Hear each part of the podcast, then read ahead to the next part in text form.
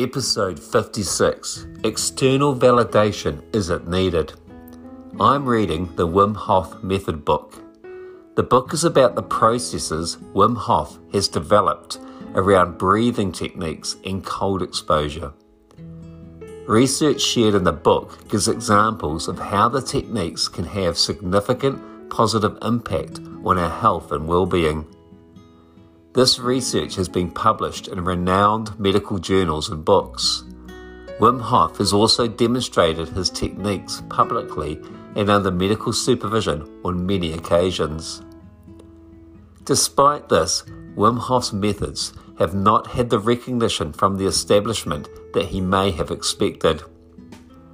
While expressing surprise, this has not been something that has disappointed him at a personal level. Wim's belief is that, is that the external validation isn't needed.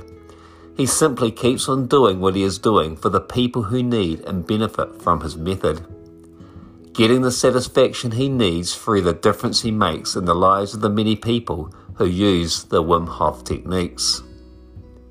External validation is something that so many of us seek, but the true validation should be from within us knowing that what we do is right and taking us on a personal journey to where we want to be.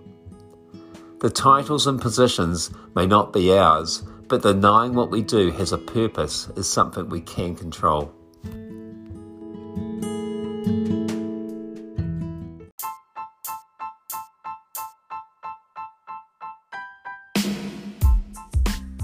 Kia ora. My name is Tim Nelson. I'm a school principal, district counsellor, newspaper columnist, and author. This podcast is all about giving you a daily boost of positivity, my contribution to starting a happiness movement, one small step at a time.